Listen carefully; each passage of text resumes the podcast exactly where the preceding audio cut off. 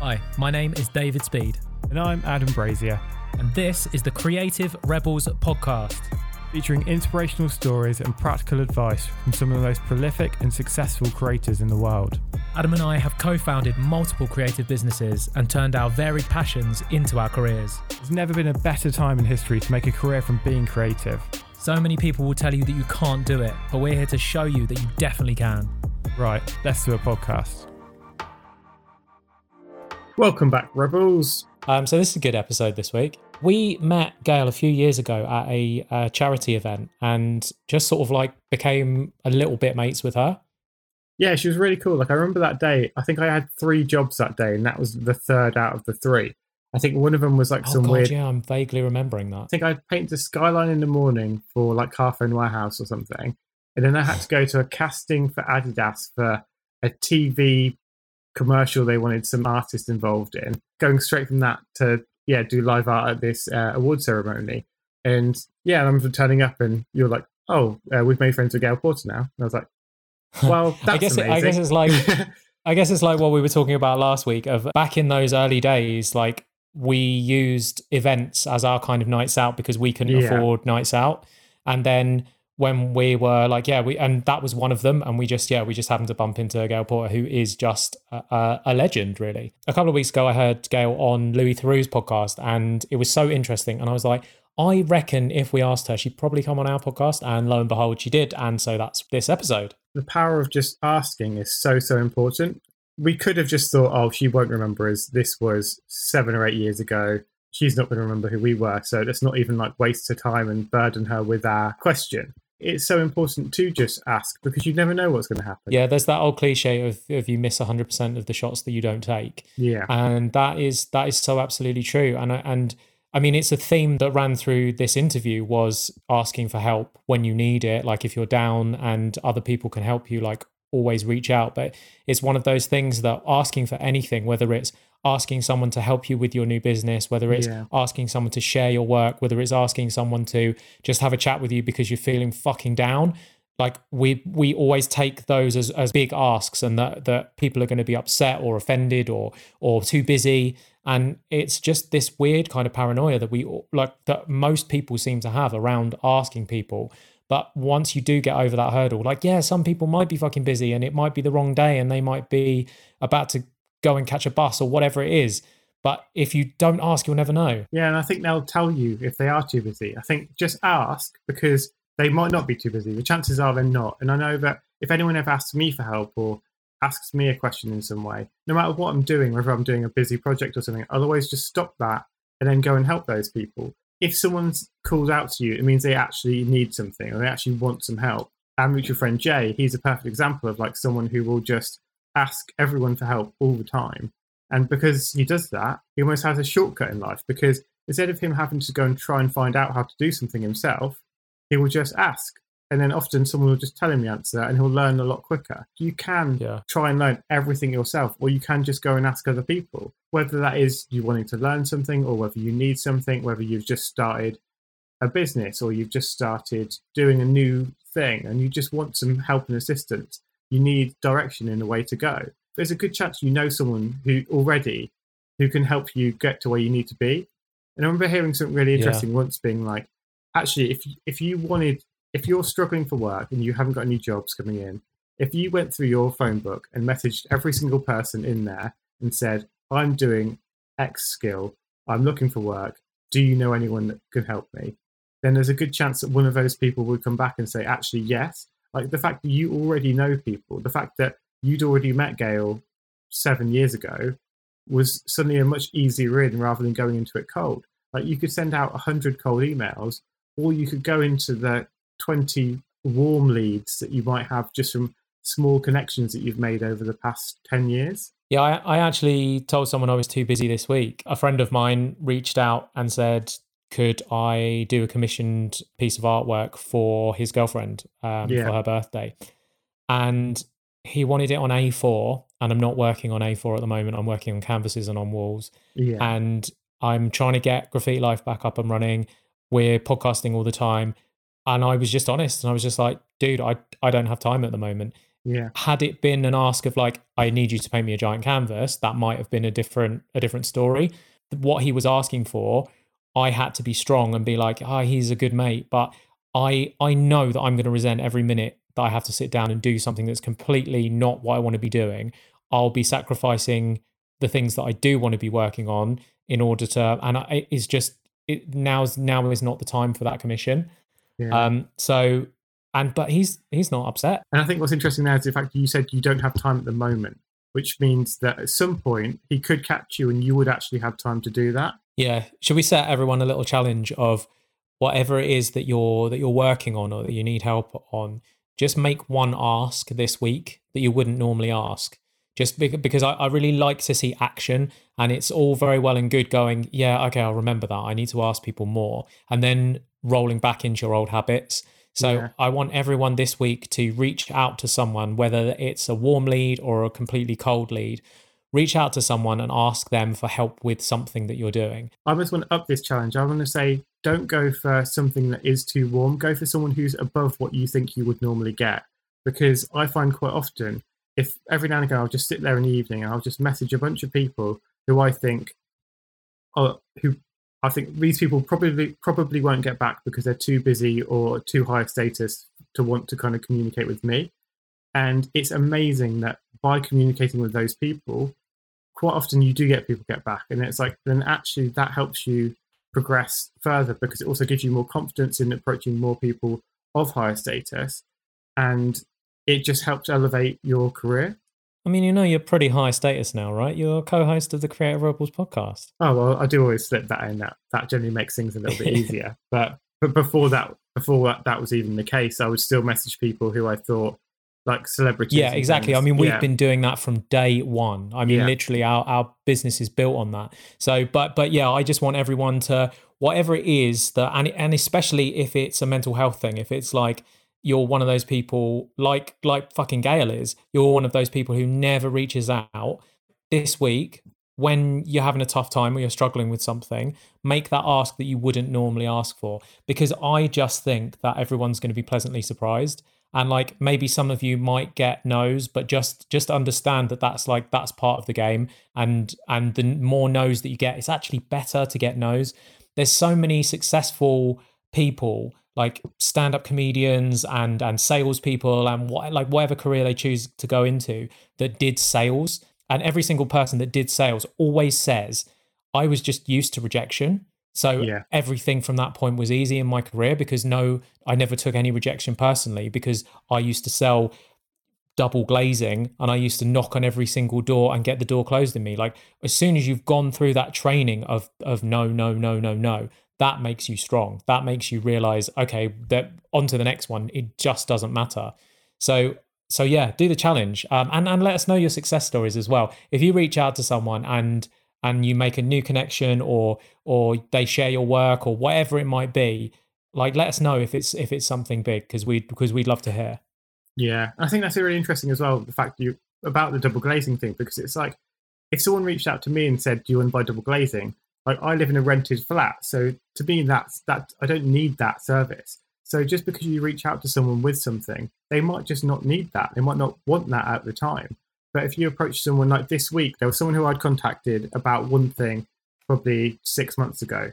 Contacted them again earlier today, and they got back to me with a yes because it was a completely different service that I was offering. They might not want what you're selling now, but maybe if you go back to them in a few months' time or something with something slightly different, they might want that instead. Right, so let's get into this week's episode with the lovely Gail Porter. Gail Porter is a TV presenter and writer. Gail's crazy career kicked off on kids' TV in the 90s. She then went on to present Top of the Pops, Big Breakfast, and a host of other shows. Gail's career and life changed dramatically when, for seemingly no reason, she lost her hair to alopecia. Gail has overcome so many hurdles, including at one point becoming homeless. She's a pure soul and one of the coolest people I've ever met. In this episode, we talk about the 90s, Big Brother, and reaching out. Phone someone, anyone, talk to your neighbours, just make sure everyone's fine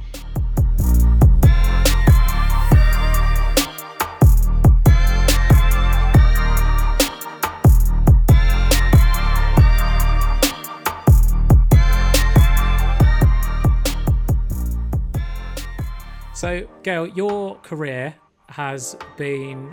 I mean, you've been I, like literally. I grew up watching you on Top of the Pops, and but when you first started, you actually started behind the camera. Is that true?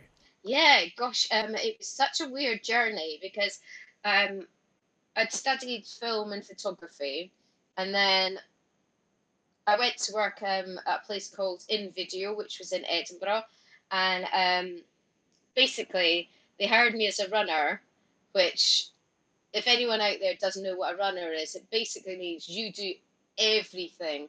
You do whatever they want you to do. So one minute I'm on reception, the next minute I'm assistant camera girl, and the next minute I'm working in sound. The next day I'm picking up the boss's laundry. Um, literally anything. So um, and it'd be late nights, and I was working for free because those were the days when you did work experience and you actually didn't get paid. And I was there Oh, for. it's the same now. Yeah, nothing. Is it still the same? Yeah. Uh, Yeah. so um, and then I went on to work for another TV company, and I was babysitting a lot as well because obviously I was not making any money whatsoever. And one of the guys I was babysitting for was a director, and he said, "You know what? My kid absolutely loves you. You make him laugh. We've got this audition to, to let you know there's thousands." And he said that you know I might not be there, I might be there, but obviously you'll be treated the same as everybody else. And when I went in, I didn't have a script or anything because it was too late. And then I just thought, oh, do you know what? I'll just wing it. I'm never going to get it. Got in there, winged it, went back to my pub job at night time, then went back to the, the TV job. And then I was getting phone call after phone call going, you're down to the last 100, you're down to the last 50, da, da, da. And then suddenly, like, you've got a job, you're going to be on live TV on Scottish, on ITV um, called the Interactive Game Show. So we were playing interactive games with kids on the phone live. How could that possibly go wrong? It went wrong every week, every week. And then after, after that, it was kind of like, what do I do now? Do I go back to working behind the scenes? Because I love it. But then I was getting offered jobs in front of the telly, and I loved that too. So I thought, well, do you know what? I'll take it while it's there, and at least I've got the knowledge if I need it. If I want to go back behind the screens, you know, it's not like I've just I suppose being a runner like gave you a, a, such a wide view of everything that was going on, so you had an understanding of all of the different elements that goes into the, the production. Do you know what? I still speak to the cameraman that I was assistant to. I still speak to the editor that I work with, and they knew I knew nothing, and I would just be happy until I got caught by the boss. And they're like, "What are you doing sitting in here?" And I was just learning every day, and uh, I learned more there. I'm not saying to kids, kids go to, if you want to go to college, university, go for it. But when it comes to media, and if you get a, um, an opportunity to actually get into a studio or get into a film, anything, music, you learn so much more. I learned so much within about the first six months of stuff that you know you didn't get the opportunity. There were there wasn't the technology at the colleges, and it, yeah, loved every minute of it, and keep in touch with every single one of them. I think from what I've kind of heard from speaking to people who are studying kind of photography, film, media, those kind of things, I feel like quite a lot of those educational systems are a bit behind what is currently happening. So they get advice of things that would have been good 10 years ago, but then actually when they get out into the world, that's not really there for them. No, I do feel a bit like that. I feel, I mean, I was lucky enough to get in, but even when I was at college, I was a bit like, seriously? And then I was doing like odd jobs for people and learning so much in a weekend, and then going back to college. And if if our if our lecturer wasn't having a spliff somewhere, we couldn't find him. it was just like, what are we doing? What are we doing here? Mind you, you know, I, I'm very old now. I kind of went lost in the 90s. I don't really know what happened. But yeah, I was lucky enough to get a job. And I, yeah, as I say, didn't pay. And I was just happy as Larry. I was just, I was driving trucks. I was, I was doing whatever. I was delivering equipment. And uh, yeah, I just, and also it gives you so much more respect for people that you work with. Mm. I think sometimes when you see, no offense to, I, I don't watch these programs, the love the love programs or whatever, and then suddenly they're famous and they're doing whatever they do. I'm not entirely sure, but I just feel there's a lot of people, like a lot of actresses that have worked behind the scenes, understand the whole script writing, everything that goes together, instead of just being pretty and I think you have to have sex on telly now, don't you, to be famous? Something like that. Definitely helps. I'm not entirely sure. What was it about film and photography that was interesting to you? Well, basically, I wanted to be Princess Leia, and obviously that had been taken. So then I decided I wanted to work on Star Wars, but I didn't think I was good enough. I thought the only part I could possibly play would be R2D2 or an Ewok. You've got the height for that. Because yeah. I'm five foot one. Exactly. So I was thinking, I'm going to try and find out a bit more about film. And I always liked animation, but I can't draw. I can't sing. I literally, I've got no talent whatsoever in anything. So I just thought I want to just find out a bit more about editing, filming, assisting, anything. I just love the whole idea of making something, making something magical. You know, even if it was like some shitty documentary that I might have done in, like one of my first ones was I think for something called Pebble Mill, and I was Yeah. filming in a sea life cent, and I was. Do you remember Yeah. that? And it was on about. It was almost like this morning, but for really old people Yeah. like us. And then I, I- it was my first ever filming job, and I got to produce it. And it was only about three minutes, but it was in the Sea Life Centre in Fife. I will never forget that day. I was, I was so thankful for the people that were looking after their fish. I was so thankful. Basically, nobody I was working with wanted to do it. They went, "Gail will do it." and honestly, I will never forget that till the day I die. And they showed it for three minutes on Pebble Mill, and it was shit, but I did it.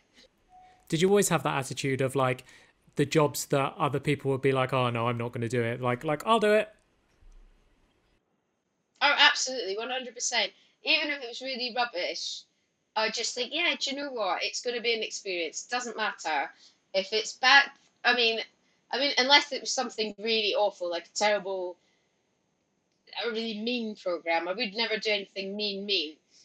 I mean, I think the worst one that I said yes to was Big Brother, but bless God, uh, Big Brother. It was. I mean, I was homeless and I had no money, and they offered me a fee and I thought either I stay sleeping on the streets or I take the offer and be humiliated and hopefully come out the other side. And uh, yeah, so that was a tricky one to do, to be honest with you. I mean, I didn't see. I haven't watched Big Brother and since the first episode, which would have been like early '90s, I guess, or or late '90s. I don't. I've never.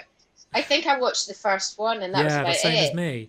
I did- But from what I've from what I've heard, like when you were on the show, like you were just yourself, and so I don't think you have anything to like. It uh, it's great that it got you out of a bad situation. Yeah. So Um, but it was it was a weird one. It was America versus the UK, and um, so yeah, I went in. Uh, the, my plan was, I'll get voted out in week one because I'm going to be so boring. And all I did was e- everyone started shouting all the time. I mean, it was just like it was just noise, and I don't like that. You know, I live in a flat on my own with a cat, and people screaming twenty four seven. I know people just watch it for one hour.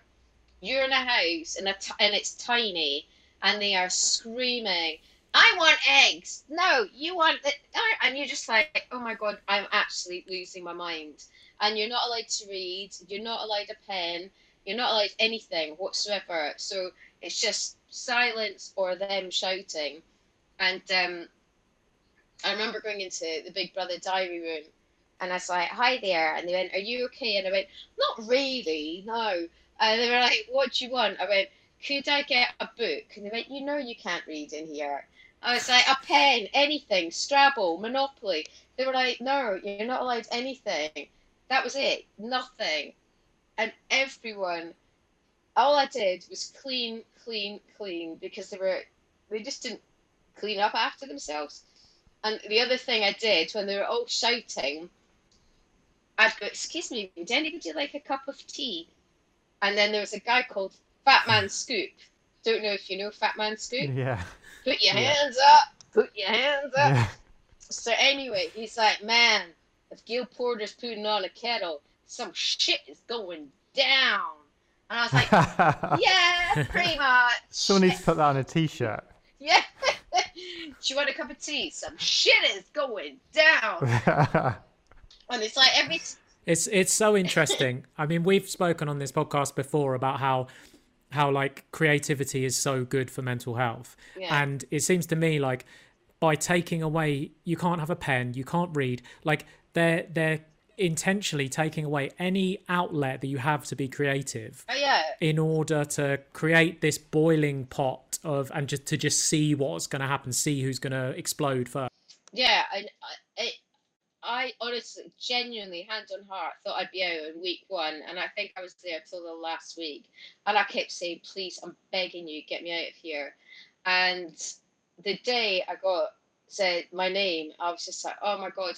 And then the lovely girl who was interviewing, um, the very pretty one, um, who does the voice, Emma. oh yeah. what's her Uh, last oh, name? Willis. Emma Willis. Emma Willis, very beautiful, very lovely. I came out, I was just ecstatic. I just wanted to, I wanted to go home.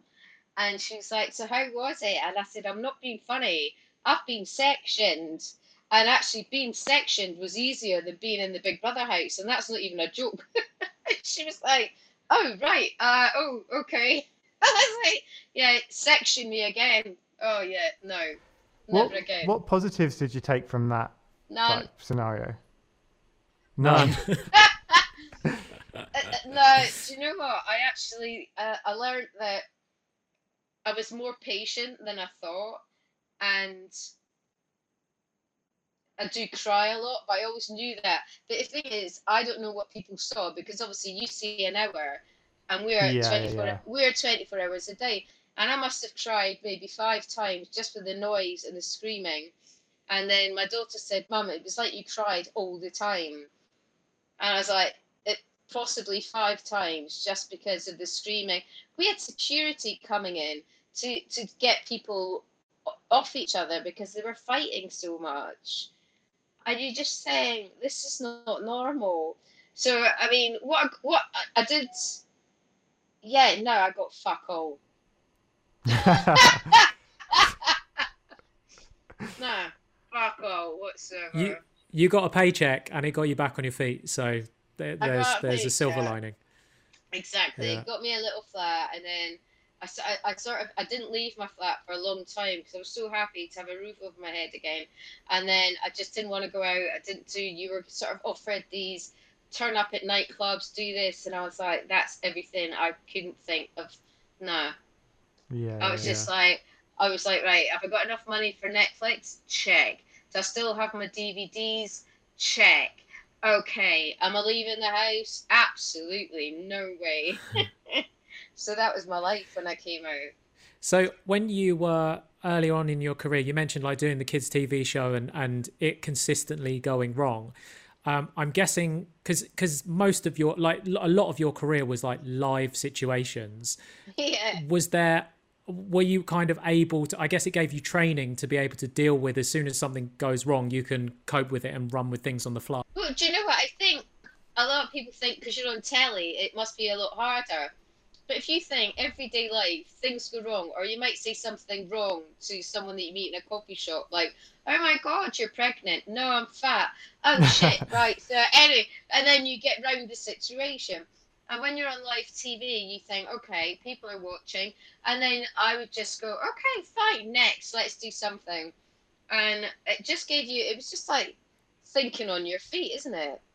It almost sounds Yeah. like um, going back to your first audition. The fact that you didn't prepare for it and you did wing it, it's almost like the reason you got that was because you have that ability to just be able to just make the best of whatever's happening.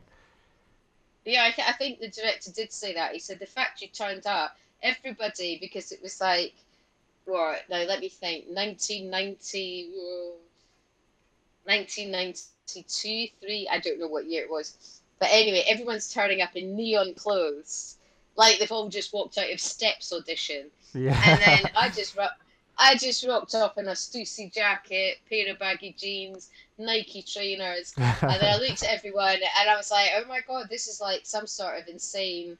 This is like a Skittles advert on acid, and I've turned up looking like shit. And um, I just walked in. I said, look, I don't, I, I don't- I don't have the right clothes on. Uh, I've worked behind the scenes. I don't have a script. Give me a rough idea of what I'm doing, and then I'll just crack on. And that's what I did, and I got the job. How important do you think it is to be yourself? Oh god, hundred percent. I don't give a shit what anyone thinks about me at all. I don't think anyone should because you know what? We've only got one life, and you know what? As you know, I've just lost my dad. I don't have my mum. I don't have my grandparents. You just think if I worried about everything, yeah, nah, I, d- I don't have time to worry. I did used to worry quite a lot, thinking, oh my god, and when my hair fell out, I was thinking, are you are you having a laugh? Seriously? And then I thought, okay, fine. I, it, it took me about a week to go, okay, this is it. This is it. And people were like phoning me up, doctors, oh, we can do this, we can do that, oh, this will cost this amount, that will cost.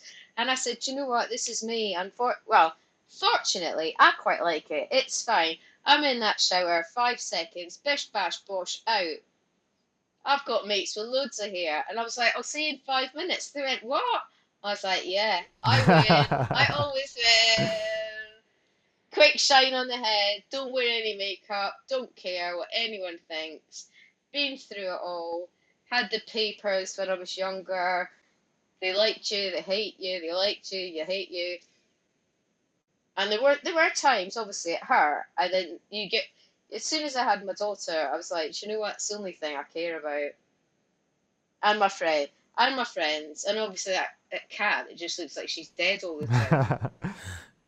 Yeah, I, I think it's move. it's like that that time in the nineties. I I don't know if you've seen have you seen the Jade Goody documentary? No, I haven't. I didn't want to watch that to be honest. It was it was a hard watch. It's really it's really really sad. Um, probably not the sort of person that I was a fan of when she was alive. Watching it after she died, like what a beautiful, lovely person. It was actually like really really lovely, and and it was really nice. It, it's it's a brilliant body of work, but it's very very sad. But it gives you this kind of view into this time, like just before social media, where the world was so fucking weird. And like as of like when I was researching you, like watching, like going back and watching some old clips of like Top of the Pops and stuff, it it was such a strange time of like it's almost like our awakening and it like it doesn't seem that long ago the 90s but when you look back on it we are so far from that then that like now and i know you still have things like people going on love island and committing suicide afterwards because they can't handle the pressure and I, so i suppose a lot of the the evils that were then are still the same and the press is still doing anything to get a story out of everyone Yeah. but that that time in the 90s like it wasn't like you had any training like did anyone ever sit you down and go this is how you deal with people being negative to you in the press No, we get a basically you get a phone call and they go, "What are you doing in about an hour?" And you go, "Why?" And went, "Right." So basically, could you get to top of the pops in an hour? I was like, "Yeah, fuck yeah!" And then you'd be there, and then you'd come out, and then but there were there was a t- I think when I went. For anyone that doesn't know what happened, I I got sectioned, and it, it was after the nineties, and it was kind of when I went homeless a bit. But in the 90, 90s was just the best time ever. It was just one long party. But we all managed to get to work. How we did it, I have got no clue whatsoever. I remember I'd be like living with my ex who lived in Essex, and I'd be getting up at two o'clock, and he's like, Where are you going now? And I went, I'm doing the big breakfast. He went, You just got back from top of the pops. I went, I know, hardcore, man. And he was like, I don't even he was like, I don't even know what's happening. I was like, you just you just keep going. But it's also you're young and excitable, and you just think, you know, I think everyone thought we were out partying twenty four seven, but I think I explained to quite a few people I've spoken to. I say if you get up at two o'clock to do the big breakfast, which I think we started rehearsals at five, makeup at six, live at seven, finished at nine. We were going for lunch at 10 a.m. because we'd been up since two. Yeah. Then you'd have then you'd have a bit of a break, and then you'd be at top of the pops by five o'clock to go live at seven, to finish by eleven, to get to bed, to get up, to get to work again for five. No, just get, the only thing was that was a time when paparazzis were following you. So people that that was the whole phone bugging thing. So Yeah. Yeah. wh- which So we you we had didn't- your phone bugged, right? well, we we still don't know. It's still we nobody seems to know because people just seem to know where you were at what time, what shop you were at. Uh, you know, it was just very odd, and it's a very sort of confusing time because you're looking at your mates going, "Was it you? Was it you?" So yeah, it was all very odd, but I think it's still an ongoing thing. But it was one of those times when you just like. I mean, I had the time of my life. I was exhausted, and I loved the fact everyone thought I was partying, and I was like, I wish I was. I did go to a few, obviously, yeah. If you had a weekend off, of course, you would go out and have the greatest time. But during the week, you know, could you imagine working, well, getting up at two o'clock in the morning and then getting to bed at eleven o'clock at night and then back up again at two o'clock in the morning? You can't go. Where you go? Where are you going to party? It seemed like Big Brother was basically just a big party anyway, so at least you could just use that as not big, not Big Brother, Big Breakfast, Big Breakfast. Sorry, um, at least Big you could just use yeah. Big Big Breakfast as as your party time. Well, the thing is with Big Breakfast, you turn up, you get the script. Johnny didn't exactly rip it up, but you knew what was ever given to Johnny. It wasn't going to happen. So you're all kind of like, uh, so you had a rough idea of the guests and where they'd be. But then, other than that, it was just total chaos.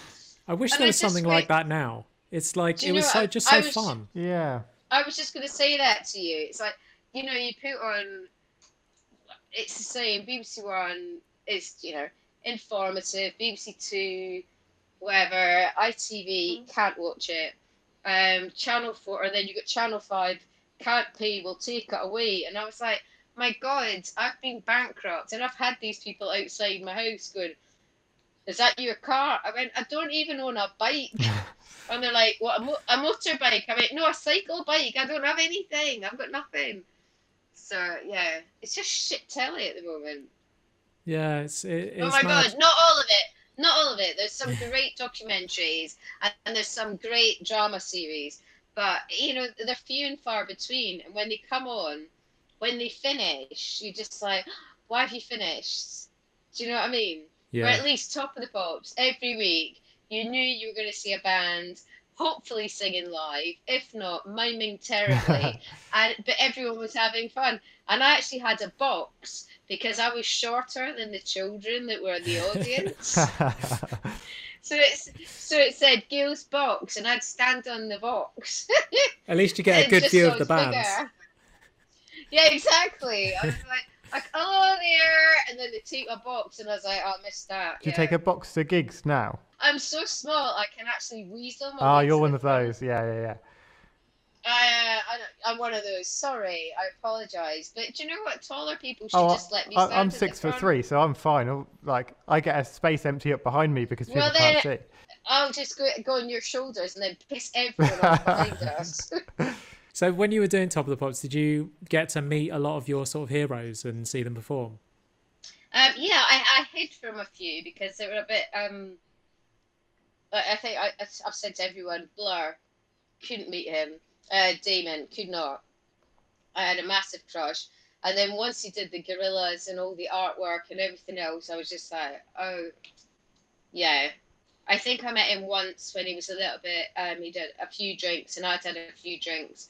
And I said, I used to hide from you at Top of the Pops. He went, oh no. I was like, oh God. Oh no! I don't know what was worse was the fact that I'd actually said it, but he actually knew, and I was like, "Oh, this is this is really bad." Um, and who else? I mean, do you know what? Everyone was lovely. The Manics were great. Um, there was lots of people who would sort of like turn up, disappear. So like Prince Prince was there. I was very excited, but he had a massive entourage, so you didn't really see him. He came from sort of a van through a big thing. No one got to see him. He went on stage. Did, he didn't even do it in front of the live audience. He'd do it pre-recorded, straight back in the tunnel thing, straight back in, and when I was gutted. I was like, I think Mariah Carey did the same thing, but I think she wanted puppies somewhere. That's an interesting rider. you know, yeah, yeah, well, you know, she's always going to have a, an interesting. And she wasn't even in, in the in the building really. I think she wanted puppies, candles, and a few kittens. But yeah, it never happened. fair, fair enough.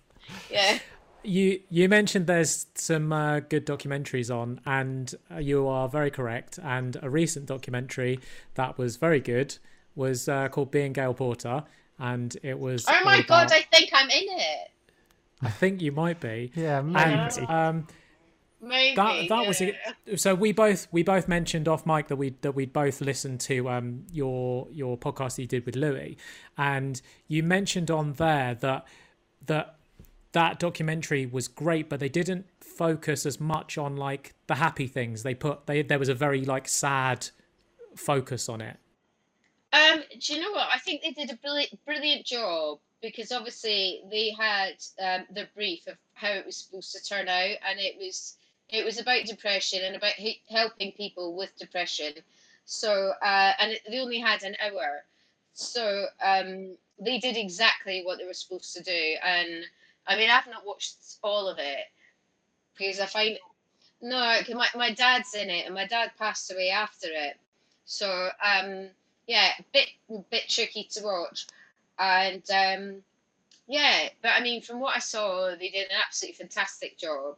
But yeah, it's it's very it's very difficult to do a, a, a documentary on depression and then just bring a bit of happiness into it. But um, you know what what they what I was told to do, well, not what I was told to do.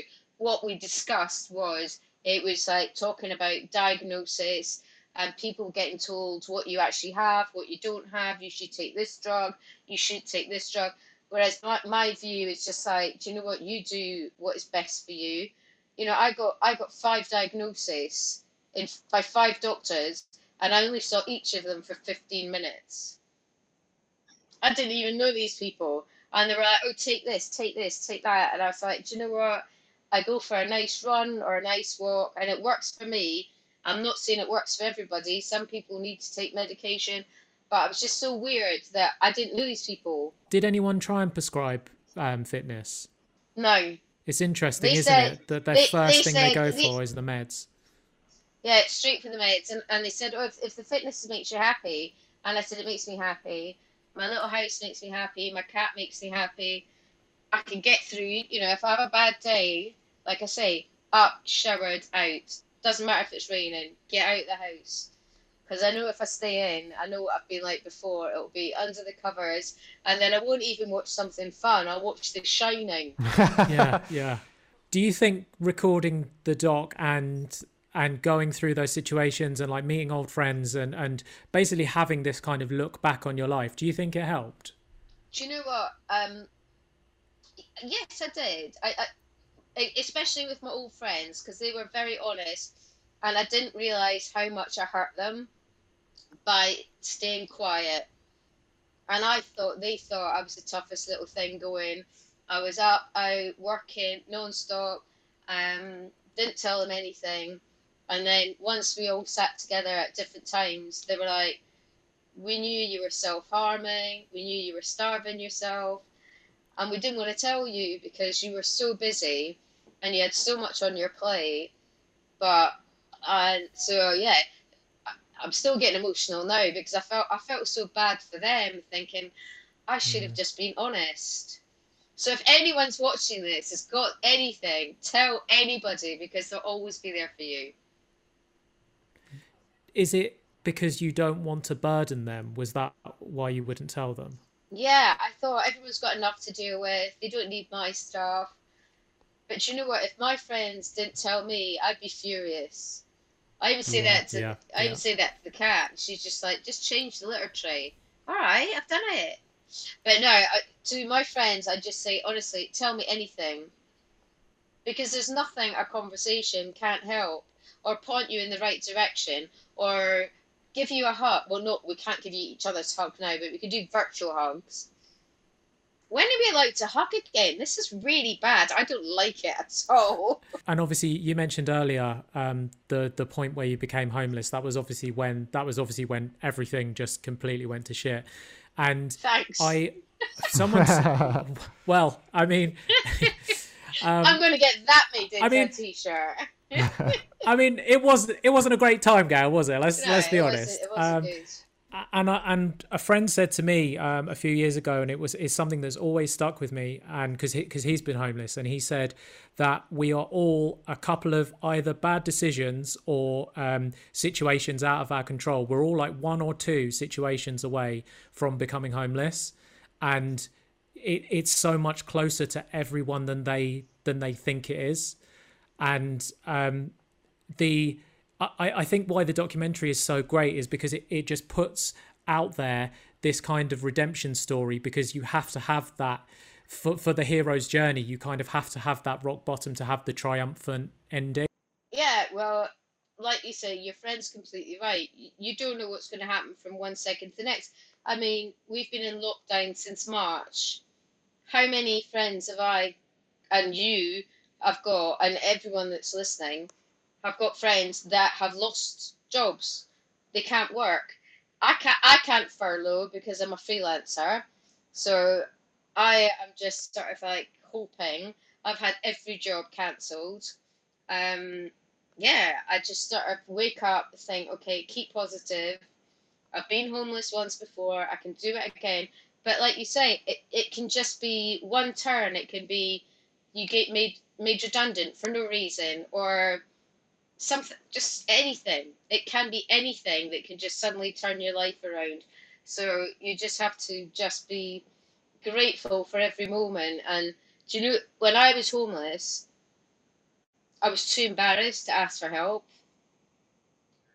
And I think there's part of me that wishes I did, but also there was a, I think, 20% of me wanted to say, I'm screwed. And then 80% of me was like, I'm Gail Porter. I'm tough as fuck. I'm Scottish, man. Sorry for swearing again. But I was like, I turned, I turned into a mini ninja and I thought, right, I lost everything because I put everything into storage couldn't afford to get it back out. I had a black bin liner, which I'd have to hide, and it just had basic clothes. And then luckily I had friends that would let me in, and but I didn't tell them how bad it was. And it was towards Christmas time as well, so they're all going off to visit families, Italy, France, wherever. And I was like, blimey, I've got nowhere to go. Do you think you're a stronger person because of going through that? Yeah, I'm a proper fully fledged ninja. No, no, but I am. I do. I think it um it yeah, it definitely made me a better person, well, a harder person, but it also made me think about other people. Well, I've always thought about other people. I've always wanted to help people, homeless people, but it's now made me really, really look at more things should be done. There should not be people sleeping on the street. It's absolutely ridiculous in this day and age. And um, you know, I, I do as much as I possibly can with any charity I can do, and I don't know. I mean, there's only so much you can do before. I don't. I, I don't know.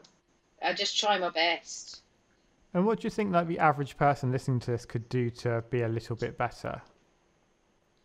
Just, um, I think the best thing is to be aware, especially of neighbours, because you don't even understand that maybe your neighbours are suffering really badly with the bills at the moment. They might be hiding from bailiffs. They might be facing homelessness. I mean, you can obviously, you know, I, I know the people that are homeless right here, and I always make sure I take up spare blankets, buy some bits and pieces, or you know, bits of food and stuff. But you've got to actually look into people that were probably like me, just completely going, no, everything's fine. So you know, what when you ask your friend, are you okay? And they go, yeah, yeah, yeah. Just maybe ask it twice. Do You know, Uh, just because maybe the second time they might go, actually, we're a tiny bit screwed. are you getting better at doing that yourself? Um, no. Gail, come on, because I know you want, like, I know you give that advice to people, but like, we we want you to take that advice too. Okay, so when I get to see you next, can I ask you something? Can I get a cuddle of both of you when we're allowed? There, there we go. That's all I need. That's all I need at the moment. I'm fine. I've got myself sorted, so I don't need to ask for help at the moment. Emotionally, sometimes, but um, yeah, I think I've sorted it. Because I, I think I, I when I look through your your Twitter feed, like you're followed by thousands of people who just think you're great, and you're Don't make me funny and bubbly, and I know. And I know how self-deprecating you are, and also I also notice as well in in interviews and stuff, like people people say to you, "Oh, Gail, don't cry. We love you. You're amazing. Like you're fucking amazing." And I know when I've noticed because like I've followed your career for a long time, and, and like we've hung out a few times. Like when someone says to you like you're gorgeous and you're amazing your instant reaction is always to go no i'm not no i'm not no i'm not and you always kind of put it down and, and dismiss it but it's fucking true and like all of these people follow you because they think you're amazing so like just just remember that mate all right you're fucking brilliant Shut up! You make Yeah, me just, cry. just believe some people. But it's it's a, it's a good cry. I think when I lost my hair, it just you know I look different, but I'm still me. Exactly and as when honey saw you she went rock and roll you're fucking rock and roll you're fucking gail porter I am rock and roll, man. I actually have to do it with my other fa- that with that. With, have I done it right that way? I don't know. I don't i'm want doing to do it wrong. i'm doing a lot of swearing i don't know why. I'll do it. I'll do it that way. Okay. I know, but then I can't use my ring, which I get from uh, the Great Frog in London. Oh, that's really close to where our studio is. Is it? Oh well. oh yeah in. i know those guys yeah. Oh yeah. All very handsome. All taken. Um, do you know what? I'd like to go home to Edinburgh for a wee while just because I miss Arthur's Seat. I miss my friends. Um, I miss the fact that I don't have to, you know, as much as I, I do love London and it's really interesting. Uh, but some days I don't want to get on the tube. I don't want to be doing that sort of stuff. I just want to be able to walk somewhere. Um, if not that, I mean, I've always loved New York, but obviously that's not safe to go there now.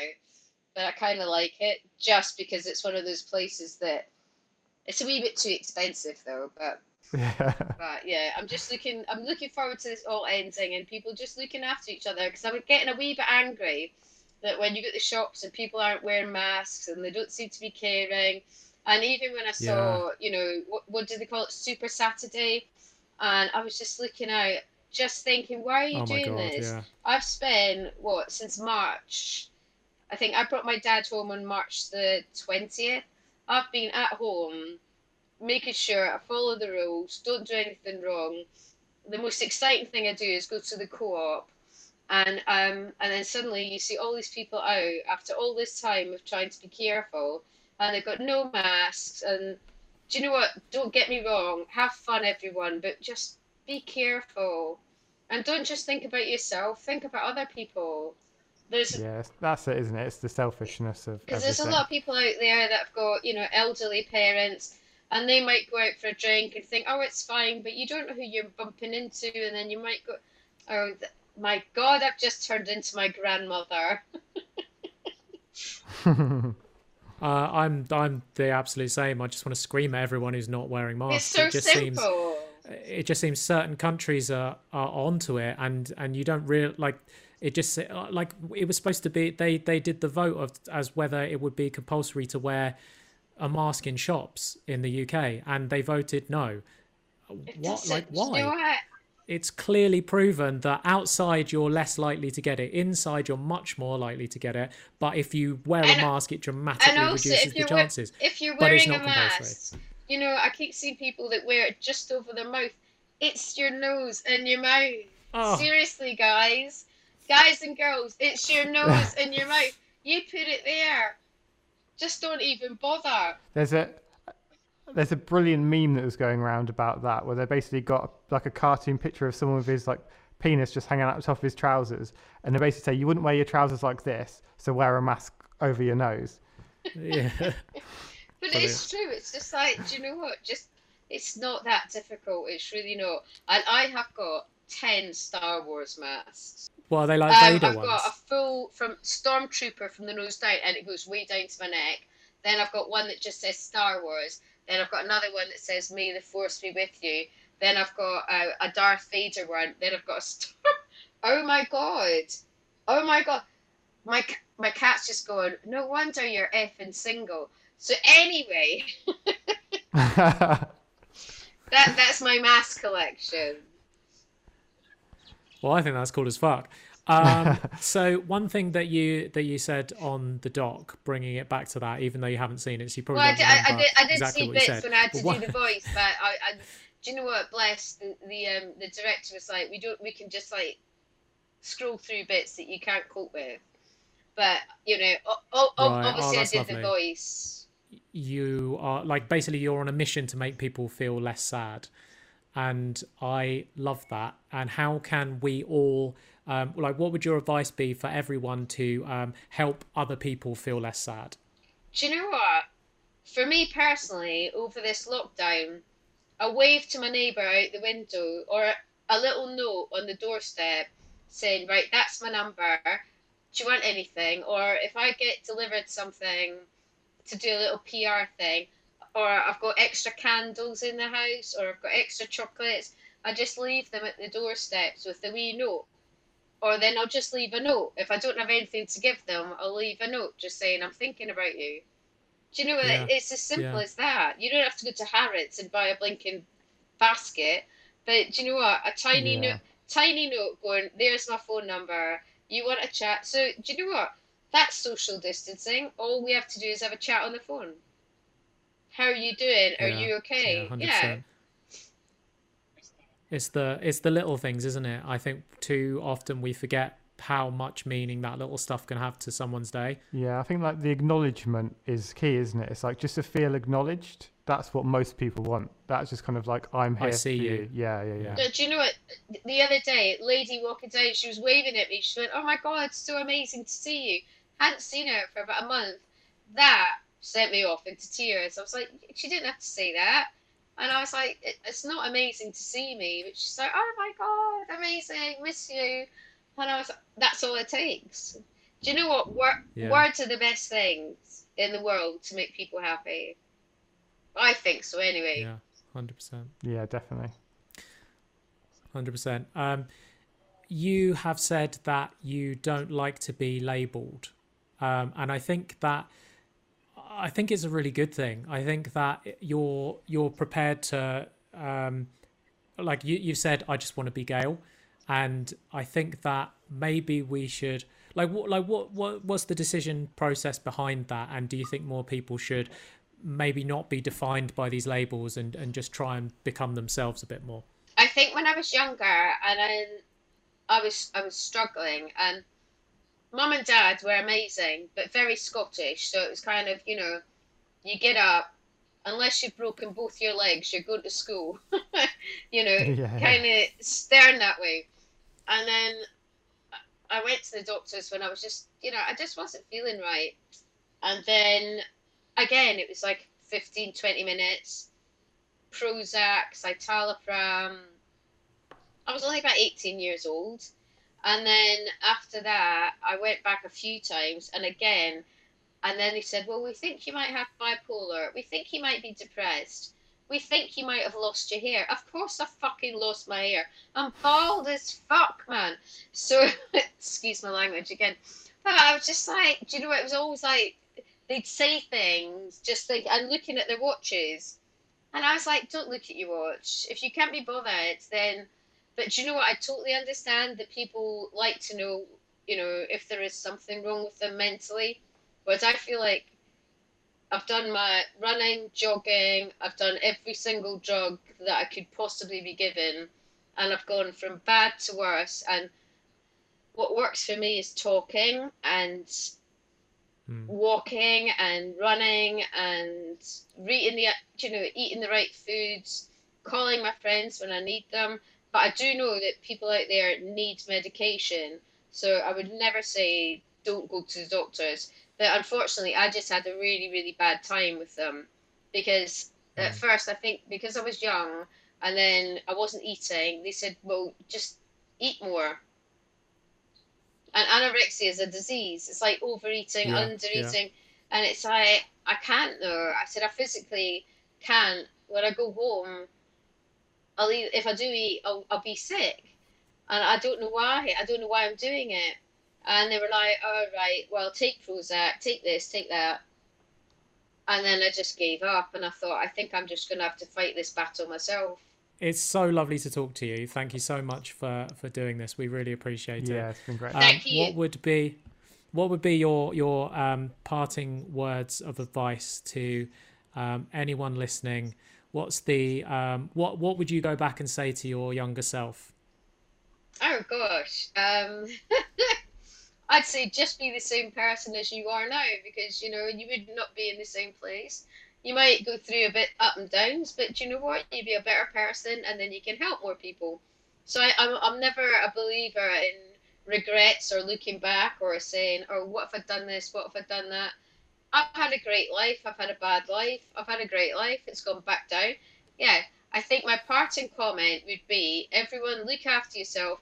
Phone someone, anyone. Talk to your neighbours. Just make sure everyone's fine, and make sure you're fine. And then also, can we have one massive big hugging as soon as we're allowed? Yeah, amazing. That'd Yeah, uh, sorry, great. Sorry we made you cry, Gail, but um, we No, think, you we didn't. think you're Honestly, I cry. I cry all the time anyway. But it's a good you're- cry. It wasn't. It wasn't a sad cry. It was a happy cry. Amazing. That's well, good. glad we made you cry then. And uh, you're you're a national treasure. Um, That's another. and, That's another T-shirt. Oh my god! You're just like setting me up with T-shirt.